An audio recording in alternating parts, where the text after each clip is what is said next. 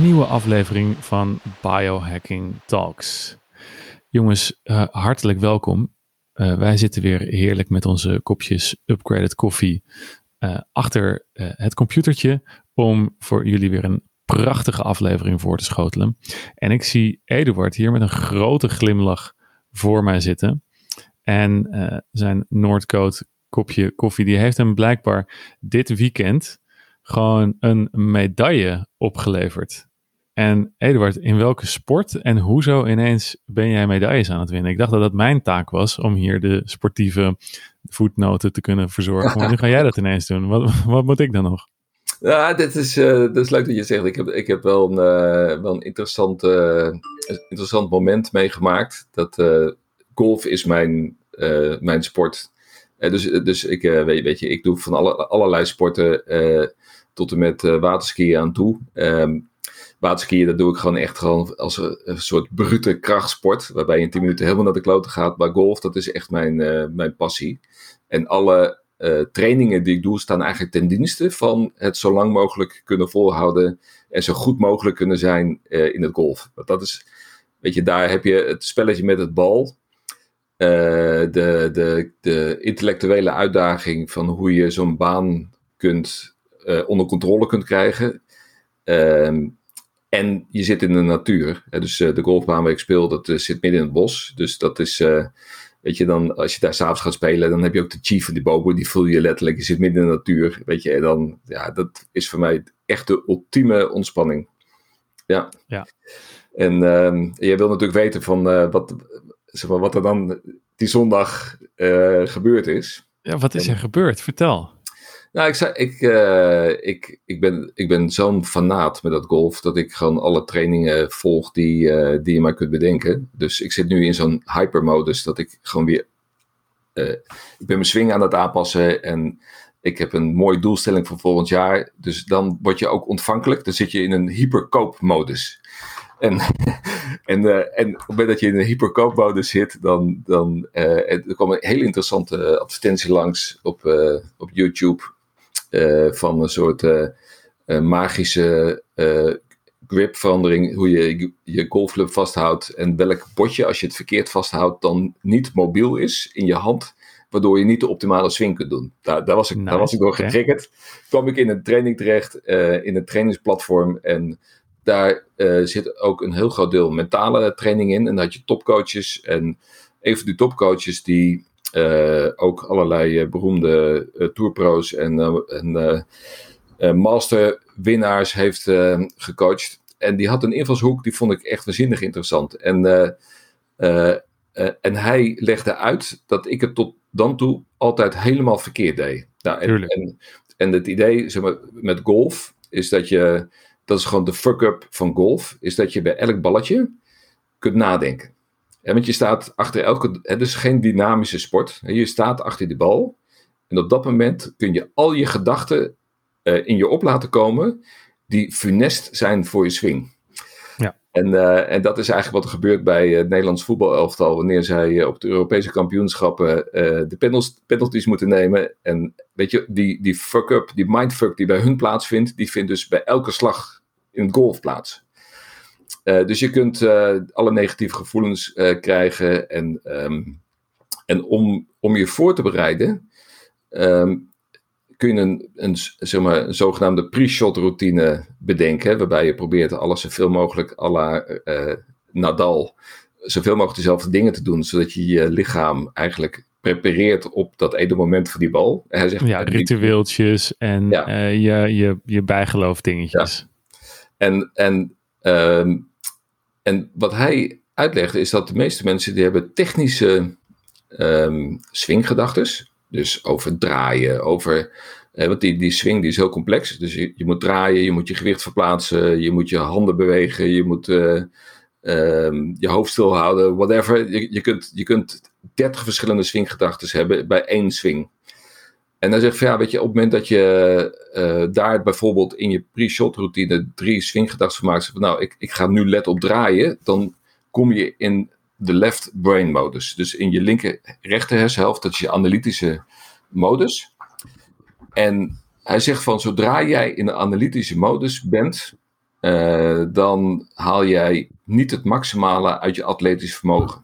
Zeg van de Mhm. enige manier om het atletisch vermogen maximaal te benutten in je lichaam is om de creatieve modus met je rechter hersenhelft, om die aan te zetten en niet je linker eh, hersenhelft. Die moet je uitschakelen. En, ehm, en dat, dat vond ik een, een hele interessante. Dus, dus eh, dat kwam er in feite op neer. Hè, dus dat eh, je begint dan. Eh, voor de, voor de niet-golfers, ik hoop dat het, dat het nog enigszins interessant is. Maar je, in ieder geval, je begint. Eh, We gaan ergens naartoe. We gaan naar een biohack toe, jongens. Maak je geen zorgen. Je gaat, weet je, je, je eerst ga je analytisch eh, aan het werk. En dan ga je zeggen van, oké, eh, waar moet die bal naartoe? Wat voor, wat voor een schot ga ik spelen? Hoe moet de, hoe moet de balvlucht zijn? Eh, ga ik hem hoog of laag spelen? Welke club pak ik? Weet je, dat is het analytische stuk. Mhm. En dan ga je over op de creatieve modus. En, en dan ga je uitsluitend ehm, zaken doen als visualiseren. Dus dan ga je nadenken oké, hoe, hoe gaat die balvlucht, hoe, hoe, hoe vertrekt die bal? Wat voel ik op het moment dat ik de bal raak? Eh, en dat je dan ook in die visualisatie niet alleen eh, een bal, zeg maar, een soort van, van shape ziet, maar net zo lang visualiseert, zolang de bal er waarschijnlijk over gaat doen. Hè, dus een bal is dus vijf seconden in de lucht. En dat je dan vijf seconden bezig bent om die bal vanaf het vertrek tot en met het landen, om dat helemaal te Ja. zien en te voelen. Ja, ik heb dus ook, ook golfers al gezien die dan zo'n oefenslag maken.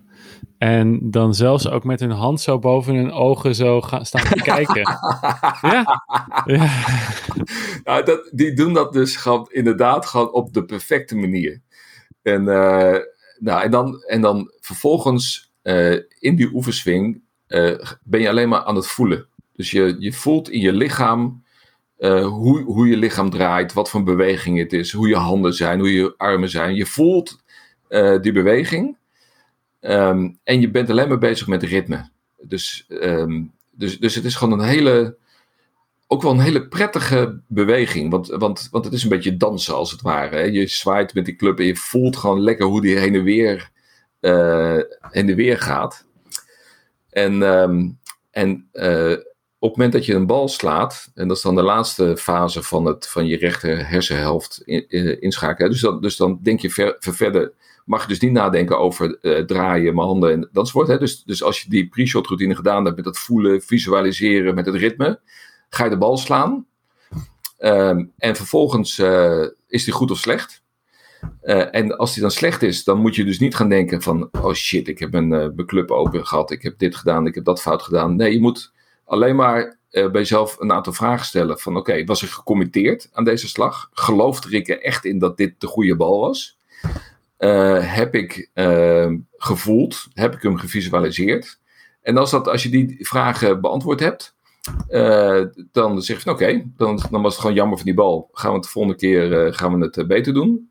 En als je, als je tot de conclusie komt, nee, ik heb een van die vier dingen niet gedaan. Nou, dan noteer je dat, dat je niet gecommitteerd was. En vervolgens ja, hou je dat bij op je score. En krijg je dus eigenlijk een soort mentale score aan het eind van de ronde. Dus dan niet Mm. alleen de slagen, maar dan ook van ja, hoe heb ik me mentaal ehm, eh, opgesteld. En Ja. ik kan je dus vertellen dat zondag eh, heb ik dat voor het eerst toegepast. Ik denk veel, weet je, ik, ik ga het gewoon, ik, ik, ik was dus altijd gewoon twaalf swinggedachten. Hè? En eh, dan probeerde ik eh, te kijken van hoe kan ik dat reduceren op drie swinggedachten. Ik was zo left brain als het maar zijn kan. Altijd. En ik dacht, ik schakel het helemaal uit. Ik ga er gewoon voor. Ik ga gewoon echt doen zoals die man dat heeft gezegd. En ik kan je vertellen, het was een 180 graden andere wedstrijd. Ik heb voor het eerst sinds twee jaar lol gehad tijdens het spelen. Echt. Het was Wat- zo lekker. ja, dat is ook wel eens fijn dat je, dat je lol hebt tijdens een wedstrijd. Ja, dat is, dat, dat is op zich voor, voor een hobby is dat, is, is dat echt wel best wel, prettig. Dat je, dat je ook kunt genieten van, een hobby. Maar Ja. laten we eens eventjes, eventjes bekijken. Want ik denk dat ook eh, misschien veel andere sporters dit luisteren. En eh, mijn eigen sport roeien is ook gewoon een hele... Die heeft eigenlijk ook een swing. Dus Ja. eh, eigenlijk met, met een golfswing heeft hij een heleboel te maken. Hij is ook ritmisch. En, ehm, en het visualiseren is ook een heel belangrijk onderdeel van, ehm, van iedere andere sport. Maar tegelijkertijd ook ehm, heeft, ons, heeft ons brein heeft gewoon in ons dagelijks leven ook gewoon een hele belangrijke functie. Hè? Dus we willen eigenlijk het liefst ook dat onze uh, rechter hersenhelft ook geactiveerd wordt in ons dagelijks leven. Want dan gaan we misschien ook meer lol hebben in ons dagelijks leven. En dat is een van de dingen, laten we daar eens even naar kijken. Van hoe, kan je, hoe kan je dat nou doen? Ehm, sowieso in de sport. Maar hoe, kan je, hoe zou je dit ook gewoon in je dagelijks leven kunnen integreren? Nou, nou wat, ik, wat, wat ik misschien nog wel even wil, wil toelichten, is um, de reden waarom jij niet je atletisch vermogen benut, uh, is dat doordat jij probeert met jouw brein uh, een specifiek onderdeeltje van een beweging uh, te controleren op het moment dat je dat doet. Weet je, dat kun je doen met oefenen, maar, maar ehm, het, beperkt, het beperkt dus de vrijheid van, het, van de beweging die je op dat moment hebt. Dus op de een of andere manier leidt dat tot spierspanning. het leidt tot een tot een veel mindere vrije complete beweging. Uh, terwijl op het moment dat jij je rechter hersenhelft uh, inzet, dan, dan zeg je eigenlijk: ik vertrouw erop dat mijn brein exact weet wat er moet gebeuren. Dat lichaam weet het verdomd goed, want je hebt honderdduizend keer heb je die beweging gedaan. Dus vertrouw er nou maar op dat dat lichaam dat weet.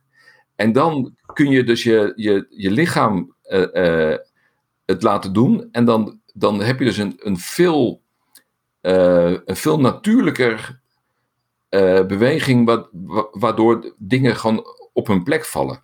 Ja. En kijk, en, en ik denk dat dat ook, als je dan zegt van in je dagelijks leven, misschien dat het ook wel zo is dat je op het moment dat je uh, en dat is, heeft ook met stress te maken. Uh, dat, van, van kan ik dit? Uh, hoe gaat die meeting verlopen? Hoe Ehm, hoe kan ik de uitkomsten sturen?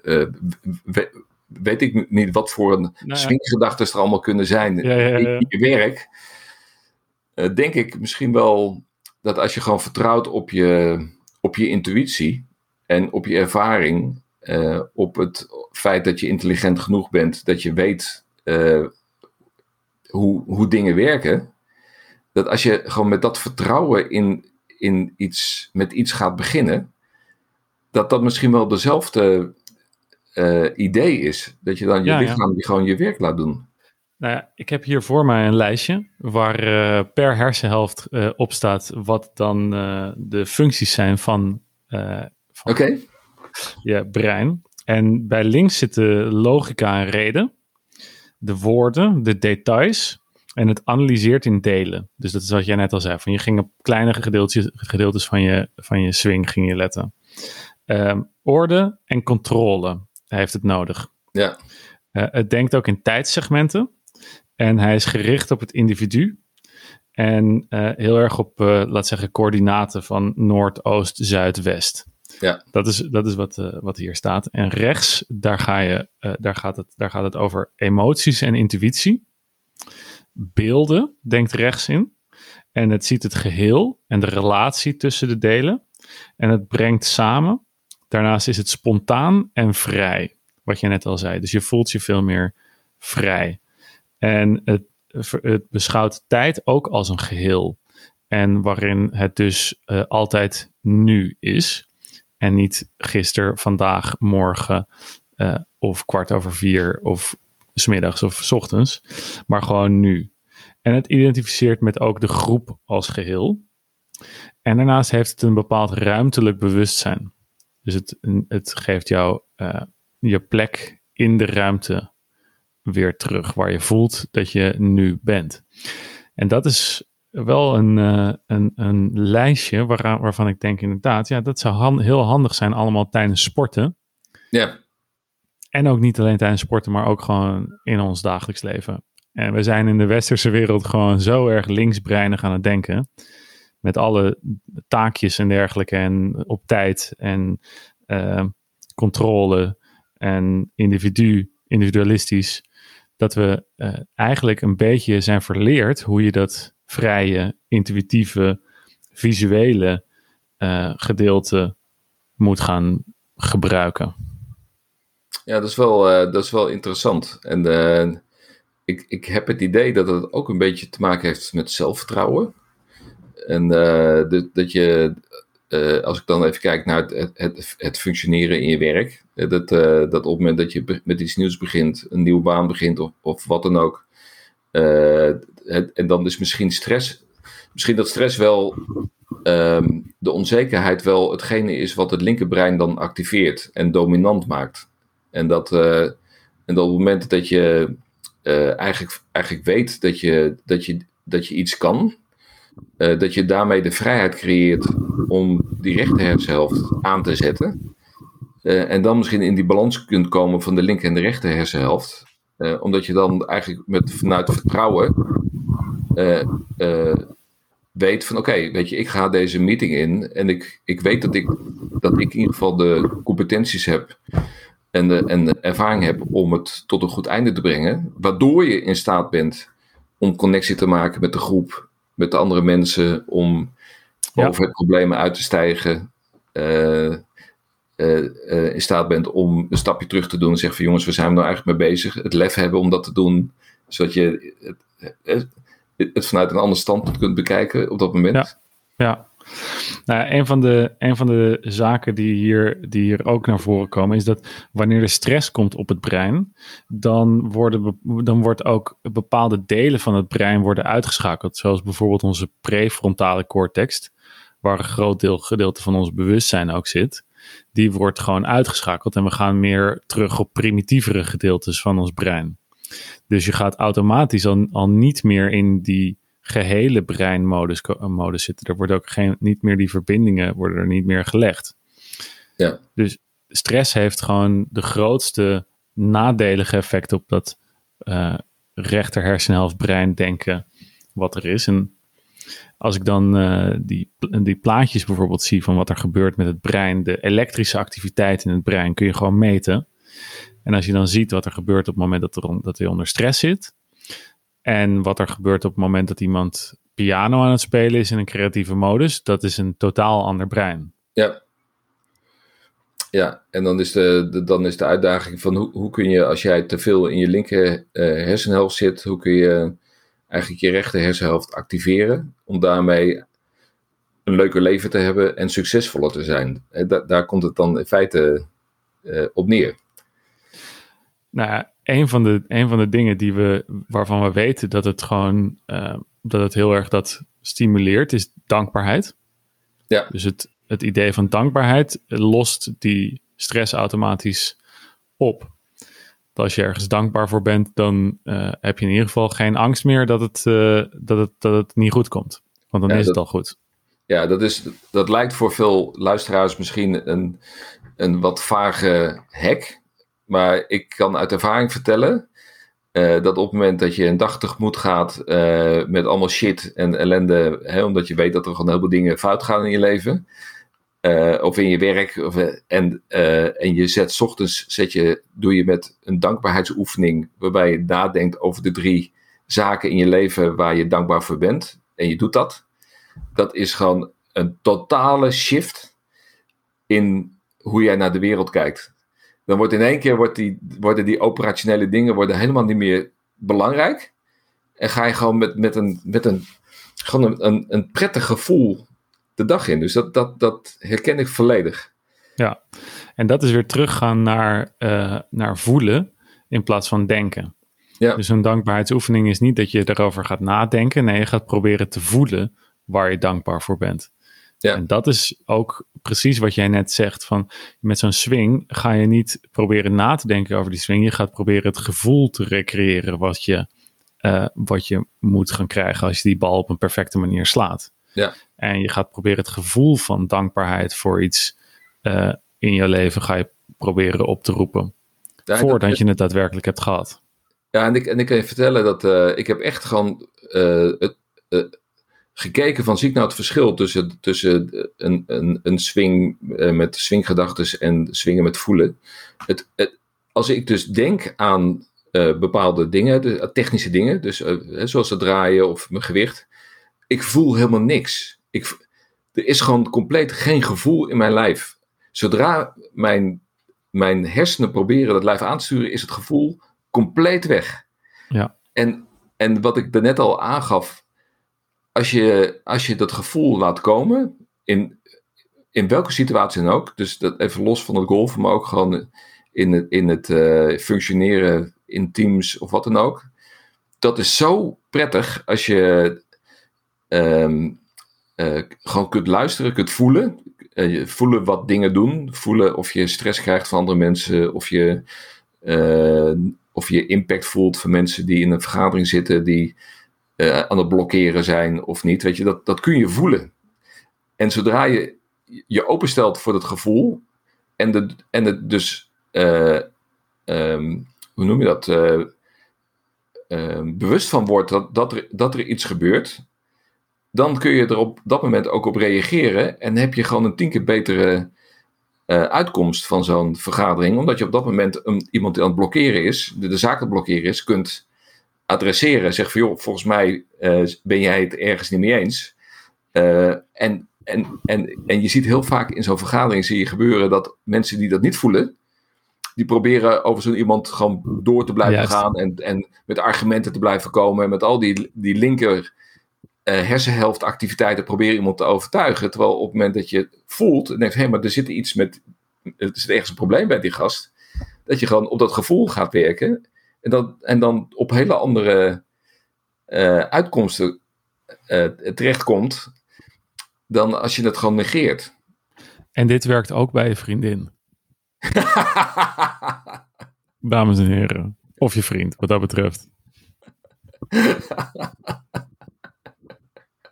kan, ik, kan ik uit ervaring vertellen. Ja, en, het, uh, en dus, dus de, de moraal van het verhaal is: je, je moet niet uh, uh, alleen maar uh, gevoelsmens worden, want dat, dat, dat gaat natuurlijk ook helemaal nergens over. Maar ik denk dat het voor de meeste mensen, voor de meerderheid, misschien best wel eens goed kan zijn om dat, daar meer aandacht aan te geven aan die rechte hersenhelft. En, en, en zien wat voor een, wat voor een, hoe je met simpele trucjes gewoon de meest grote veranderingen kunt doormaken. Dat je dan meer in balans komt met dat linker en dat rechter deel. Ik wilde net zeggen, uiteindelijk draait het allemaal om balans, dames en heren. Ja. Ik denk dat dat de moraal van het verhaal is. En dat daarmee je prestaties omhoog gaan, is wel een heel mooi bijkomstigheid. Ja. Eduard, dankjewel voor jouw mooie inzichten. Um, ik hoop gewoon dat we kunnen, uh, kunnen blijven in de rolverdeling. Dat ik altijd uh, de uh, sportieve prestaties behaal. Maar ehm, ik vond voor de, voor de verandering vind ik het ook wel leuk dat jij dit een keertje hebt gedaan. Ik, dus, ik, ben, ik ben op het pad om gaan een van de beste golfers van Nederland te worden. Dus, lijkt, me, lijkt me een heel goed, lijkt me een heel goed, goed, goed plan. Dan, ehm, dan hou ik het wel gewoon bij het biohacken. Is goed. Dames en heren, dank jullie wel en tot de volgende keer.